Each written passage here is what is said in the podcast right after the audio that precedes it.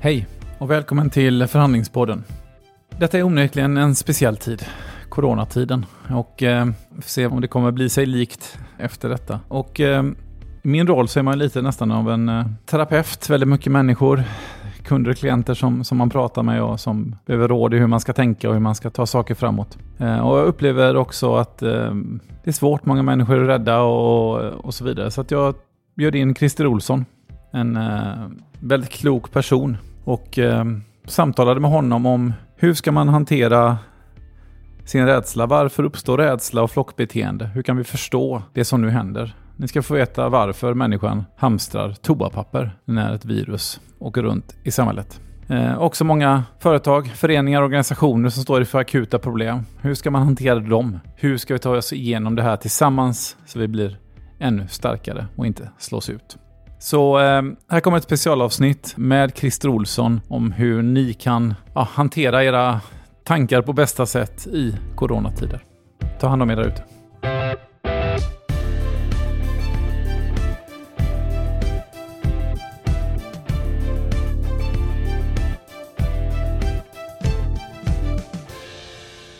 Christer Olsson, varmt välkommen till Förhandlingspodden. Tack så hemskt mycket, äntligen. Äntligen, ja. ja vi har varit på detta några gånger. Du är ju, det är en, två öbor här som ska podda. Ja, det är ovanligt trevligt faktiskt. Exakt, jag kan bara instämma. Vi har bägge fiskarblod som rinner i våra ådror och se om ni kan eh, känna av den klokskapen under det här eh, samtalet. Du, eh, vi ska prata corona. Det är det enda folk pratar om nu. Det är styr allas vardag. Folk är rädda. Folk är rädda...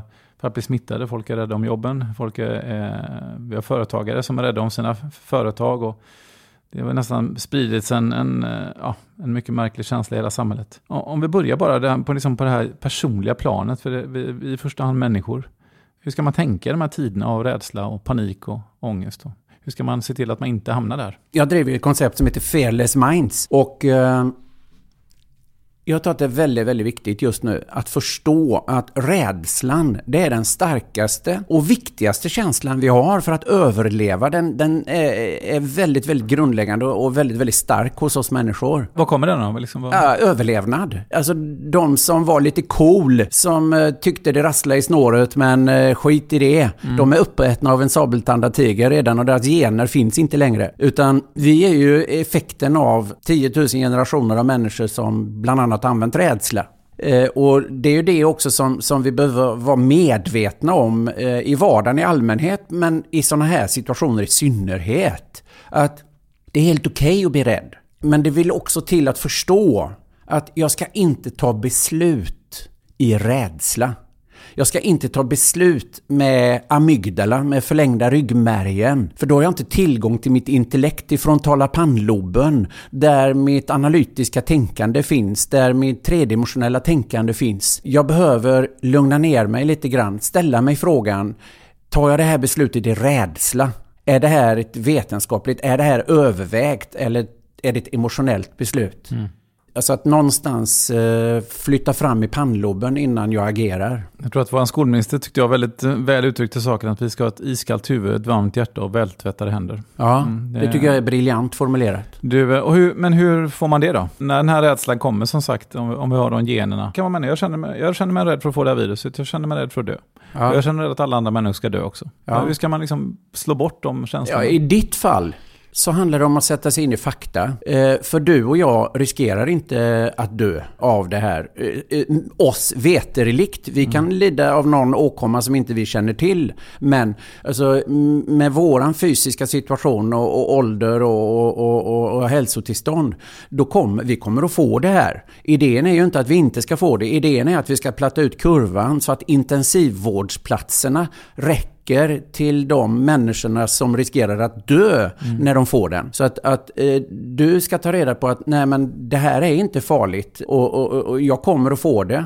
Så det är lika bra jag får det. Mm. Och, och inte vara så rädd av det skälet. Ditt mm. personliga skäl. Men du ska vara rädd av ett annat skäl. Att eh, inte riskera att behöva liksom, uppta en plats i vården. Eh, för ingen liksom, vet ju riktigt hur vi reagerar. Och, och därav att vi vill platta ut kurvorna. Så att, men jag tror att de flesta av oss behöver förstå att det här är en influensa som är styggare än vanligt. Och som, som vi inte har någon flockimmunitet emot. Och därför så händer det som händer. Men personligen behöver du inte vara rädd. Nej. Är det några andra tankemodeller du tycker man ska liksom applicera i det här sammanhanget, som hur man ska ta det här framåt? Ska man liksom försöka tänka positivt, se möjligheter och liksom, hur ska man, eller ska man bara framförallt fokusera på att inte ha den här rädslan, att inte den tar över ens, ens beslut och val? Ja, det tror jag. Ja. Och jag tror också att det är viktigt att tänka på att saker vi gör nu, solidaritet har aldrig varit ett viktigare ord. Att inte hamstra i onödan. Alltså folk hamstrar ju saker som de inte har en chans att konsumera under en rimlig tid. Att vara solidariska, samtidigt kan vi förstå att människor gör ju det av just det skäl vi pratar om nu. De är rädda. Jag klandrar inte ärligt talat de som hamstrar. Men jag, jag kan ifrågasätta med vilken del av hjärnan de liksom gjorde det. Tänk efter lite grann. Var solidarisk, hjälp varandra, stötta varandra i det här läget. Det, det är det vi kan göra. Och gå på café men tvätta händerna, sprita det. Jag mm. var på café innan vi träffades nu mm. för att någonstans göra, försöka bidra, försöka stötta och stödja, beställa hem mat. Ni som sitter i situationer som har möjlighet att hjälpa andra, gör det. Jag har flera gånger i, i den här veckan eh, citerat eh, Bamse som säger att är man stor och stark så måste man vara snäll. Och jag tror att vi som har möjligheten ska hjälpa de som inte har den. Ja, absolut. Du, jag funderar lite på, vi måste ta reda på frågan, varför köpa alla toapapper? Du som, du som kan förklara mentala processer. Ja. Det är ändå den stora jo, frågan just nu. Ja, det är ett följa John-beteende. Vi har en väldigt stor förmåga att när någon annan gör någonting så tror vi att de vet något vi inte vet, och så gör vi likadant. Och så får det liksom en bristeffekt, och då helt plötsligt liksom, så, så gör många samma sak. Så att jag, jag har faktiskt, min, min spontana reaktion var först också att liksom skratta åt det där mm. och, och det måste vi vi också kunna göra, ärligt ja. talat. Men samtidigt ska vi nog vara kärleksfulla mot de som gör det, för de gör ju det i sin rädsla. Mm. Och här är vi så olika när vi reagerar i de här situationerna. Vissa människor blir rädda och då agerar de med det som jag sa, amygdala. Då agerar de inte med tanken utan med känslan och liksom tar irrationella beslut. Mm. Så att för mig är det mera ett tecken på rädsla och irrationella beslut. Och risken är nu att många tar irrationella beslut på, mm. på betydligt allvarligare plan än toapappersplanet. Är det en kombination av rädsla och flockbeteendet som skapar ja. en kollektiv rädsla? Det är det. Och följa Jonna-mentaliteten ja. då liksom. Jag kan nästan, jag tänker, och så har vi media på det då, som har räkneverk på antal döda, vilket ju liksom är, tycker jag, djupt, ja. Väldigt, väldigt tveksamt. Eh, kan man nästan bli orolig för demokratin? Nu är det det här, och nu handlar det kanske i grunden om en, en, en god sak, det vill säga vi ska plana ut kurvan så att sjukvården kan ta hand om de gamla. Vad är det nästa gång som liksom de här effekterna slår ihop av rädsla, flock och en, en digitalt mediasamhälle som kan blåsa på det där ganska kraftigt? Ja, det är olyckligt. Mm. Och politiker som också måste svara upp på det, för att annars blir de inte omvalda nästa gång. Ja, det är olyckligt. Mm. Och det, för det, det som är jobbigt i sådana här situationer när människor blir rädda, det är att det uppstår en informationsbrist. Mm. Och du kan, alltså var du än, det, det vet alla som driver bolag eller som leder någon form av organisation, att eh, när det blir oroligt så spelar det ingen roll hur mycket du informerar. Människor vill ha mer information i alla fall, och därför är det min uppmaning. Jag coachar ju ett antal företagsledare liksom, att ha minst två möten varje dag. Morgonmöte och kvällsmöte. Informera om det du kan informera, informera om att du inte kan informera. För att jag säger så att brist på information leder till spekulation, och spekulation har en tio potens på information. Så när vi, när vi väl saknar information så börjar vi spekulera och extrapolera, och, och är det då rädslan vi extrapolerar så blir den så mycket värre än verkligheten, så det är alltid bättre att veta. Så att det, det, det där informationstomrummet tror jag också att många journalister har ett behov av att ta ansvar för, att inte fylla med liksom, eh, fel information och spekulationer.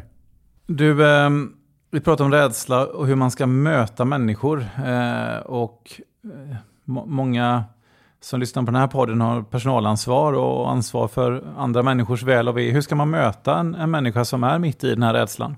Med, med kärlek och förståelse. Mm.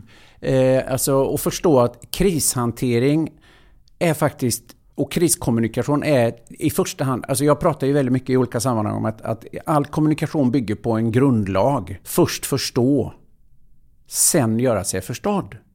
Och det är också jätteviktigt nu att förstå att så många människor reagerar så olika. Kierkegaard sa något väldigt klokt. Han sa, vill du hjälpa en människa i, i, i sin utveckling eller hjälpa en människa överhuvudtaget, så måste du möta henne där hon själv befinner sig och leda henne därifrån i den takt hon själv förmår. Alltså utgå inte från dig själv, utgå från dem. Svara på frågor. Vi behöver inte som ledare idag. Vi har ju inte svaren. Var ärlig med det.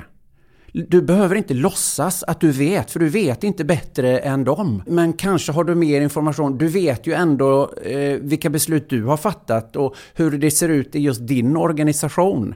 Eh, och mitt råd till ledare idag, det är att vara så transparenta de kan och får. Vi har börsregler och annat. Mm. Men att vara så transparent du kan och får. Skydda inte människor genom att hålla in informationen. Då börjar de spekulera, för de får små brickor här och där och lägger pussel och det läcker. Så att var så transparent du kan och får är min grundlag. Och, och lyssna. Svara på frågor. nittio procent av kriskommunikation handlar om att lyssna och förstå. Vad är det människor är oroliga för? Vilka frågor? Spekulera inte vad de har för frågor. Låt dem få ställa dem. Gör det tillgängligt för frågor. Mm. Nu pratar vi om människor. Om vi också ska prata om, om företagare, så är det oerhört många företagare idag som har full panik. De har fortsatt sina kostnader men inga intäkter. Mm. Hotell, restaurang, eh, evenemang, turism och, och, och sport eh, ja, och en del till. Hur ska man tänka när man som företagare drabbas av av panik? Alltså den frågan skulle vara extremt förmätet att svara på. Ja. För det är så många begåvade, duktiga, dugliga människor där ute, som varje människa gör allt de förmår just nu för att ta kloka beslut, lindra besluten för människor de vet att de är beroende av. Sina medansvariga, sina vänner, sina arbetskamrater som de jobbar ihop med i de här, liksom på restauranger, kaféer eh, och i alla företag. Men, men grundsvaret är ju någonstans att, att vi har aldrig behövt vara så agila som nu. Att följa utvecklingen hela tiden och ta de besluten som är helt nödvändiga att ta och våga ta dem. Alltså vi befinner oss nu i en akut fas, och då handlar det liksom, då, då är det ganska brutalt. Vi måste kanske ta brutala beslut. Det handlar om att stoppa, liksom, gå till akutsjukvården liksom, mm. och titta, liksom, stoppa blödningen. Att var, just ha det där kalla huvudet och varma hjärtat. Mm. För att det är också risk att vi tar fel beslut. Jag använder ofta det som ett exempel när jag pratar om stress och beslut i stressiga situationer. Då använder jag ofta brandmän som ett exempel. Brandmän får träna, de tränar oerhört mycket på att hantera liksom olika situationer. För det måste finnas i princip deras muskelminne, ett antal mm. hanteringar. Men sen har de då också en person med gul hjälm. Alltså någon som står, jag brukar säga det symboliskt, med kallt huvud och dirigerar. De har en ganska tydlig ordergivning. Mm. Nu är de ju proffs eh, inom brandkåren, men det som händer oss amatörer ofta när vi kommer till en olycksplats, det är att vi springer till den som skriker högst. Mm. Medan en, en, ett proffs, en ambulanspersonal, sjukvårdspersonal, brandmän och andra proffs, de gör inte det. För de säger till mig om jag kommer dit, du, låt den vara. Den har uppenbart både kraft och mycket luft i lungorna. Skit i den som ligger där och skriker. Du tar den som ligger där och är helt knäpptyst. Den personen kan hålla på och dö mm. av en inre blödning eller någonting annat. Alltså vi behöver, det risken är att vi springer på den som skriker högst mm. för att amygdala får oss att reagera på det. Mm. Så nu är det också som företagsledare att ha kallt huvud, att analysera. Okej, de skriker högst. Det låter väldigt mycket från den delen av bolaget. Men är det det som verkligen just nu har högst effekt? Bråttom och viktigt. Den klassiska, enkla prioriteringsmatrisen blir mm. viktigare än någonsin. Mm. Att verkligen ifrågasätta, är det här bråttom och viktigt mm. just nu? Eller är det bara viktigt? Eller är det bara bråttom? Liksom någonstans att verkligen gå ner på basics beslutsfattande mm. nu. Ja, det kan nog många behöva liksom ha hjälp att sortera upp det, för att det, det, det blir som många mål. Ja, det gör det. Och jag, jag jobbar ju som sagt med flera företagsledningar och jag, jag jobbar jättemycket just nu, och jag har bestämt mig för att jobba liksom sju tolv. Jag, det är mer, jag har bestämt tolv timmar om dagen, sju dagar i veckan mm. och det har jag gjort nu de sista två veckorna. Och vi gör ju scenarior. För det finns ju också, i många verksamheter finns det ju en basdrift som vi måste liksom ha igång. Mm. Det finns en serviceverksamhet, det finns liksom driftssystem som måste fungera. Några är samhällskritiska, andra är liksom nödvändiga för bolagets långsiktiga överlevnad. För trots att vi behöver hantera ett akutläge, så måste vi också förstå att vi kommer att gå igenom det här. Mm. Det, vi kommer att komma ut på andra sidan corona. Det kommer en höst redan. Mm. Och det jag kanske tycker nu, när vi nu ändå vänder oss lite mer till företagsledare och andra, det är att jag har dragit liknelsen vid något tillfälle kring Ruben Östlunds film Turist. Jag ser en och annan företagsledare faktiskt bete sig som pappan när lavinen kom. De lämnar och sticker, eh, och det är inte ledarskap. Nej. Utan nu handlar det någonstans om att stanna kvar, var, vara med, kommunicera, våga vara sårbar. Jag vet inte. Låt oss tillsammans lösa det här problemet. Mm. Eh, ta hjälp av alla kam- kompetenta, kapabla människor som vill hjälpa till. Mm. Människor är så extremt, vi är jordeempatiska, vi är genetiskt empatiska. Det är det som visar sig nu i vårt samhälle på ett fantastiskt sätt, tycker jag. Vi ser rader av exempel på det. De finns också i ett bolag, låt dem få hjälpa till. Även om du inte tycker det är liksom en strategiskt viktig hjälp, låt människor få bidra, de vill bidra, vi vill bidra. Mm. Låt dem få göra det. Och var sårbar som chef. Du behöver inte stå där och säga och tro att du ska vara, ja, pappa kan, jag vet, eller mamma är trygg, kom till, till jag, jag, jag är inte orolig. Du är sannolikt det. Och det är ganska sunt att du är orolig, för vi vet inte konsekvensen av de dynamiska effekterna som vi just nu håller på att generera. Nej, det är ju, finns ju ingen som kan veta det. Nej. Samhället har ju aldrig upplevt något liknande. Därför behöver ingen stå här och vara liksom veta eller låtsas vara stark och trygg. Sen kan vi vara, ha olika förmåga liksom att vara, ha det där kalla mm. huvudet.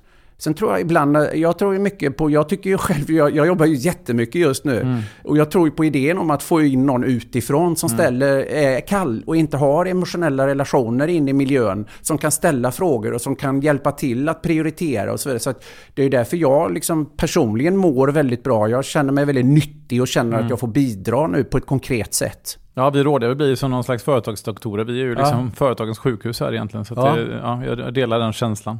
Vad är post-corona då? Vad, vad, hur, hur och när kommer vi komma ur detta, tror du? Det finns ju ingen som kan veta det. Men vad, vad är din känsla? Du pratar ändå med mycket folk i liksom lite olika sammanhang. Ja, det gör jag. Tyvärr så, så resonerar jag. jag. Jag har ju en digital verksamhet ihop med en kompanjon eh, som heter Jonas Hammarberg och eh, Henrik Engberg. Vi tre har ett bolag eh, digitalt. Vi gjorde faktiskt en, en, låste in oss i ett war room häromdagen och gjorde en hel djupanalys av liksom nuläget. Vad är det företagsledare sitter i och liksom vad är, är tänkbara scenarier in mm. i det här dimman, om vi pratar om mm. vad de fiskar på erfarenhet. Jag, mm.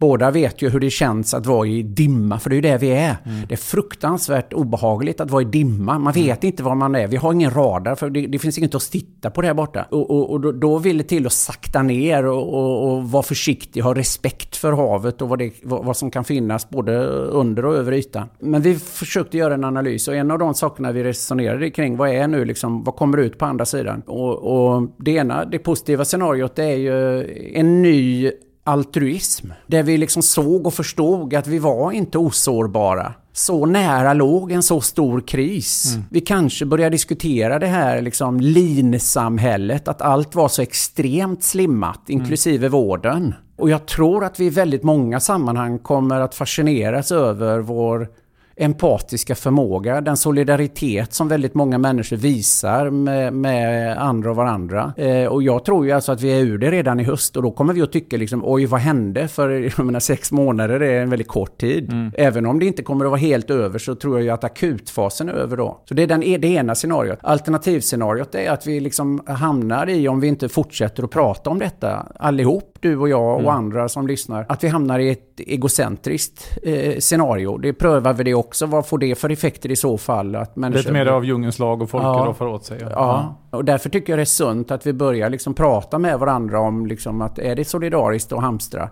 Kanske mm. inte. Och, och andra frågor. Och så får vi resonera om dem. Förstå de som gör det, men resonera om att vi, vi behöver hjälpas åt och ge människor utrymme att göra det. Så att min, min positiva är ju att, att vi kommer ur det här på ett väldigt bra sätt utifrån altruistiska tankar. Mm.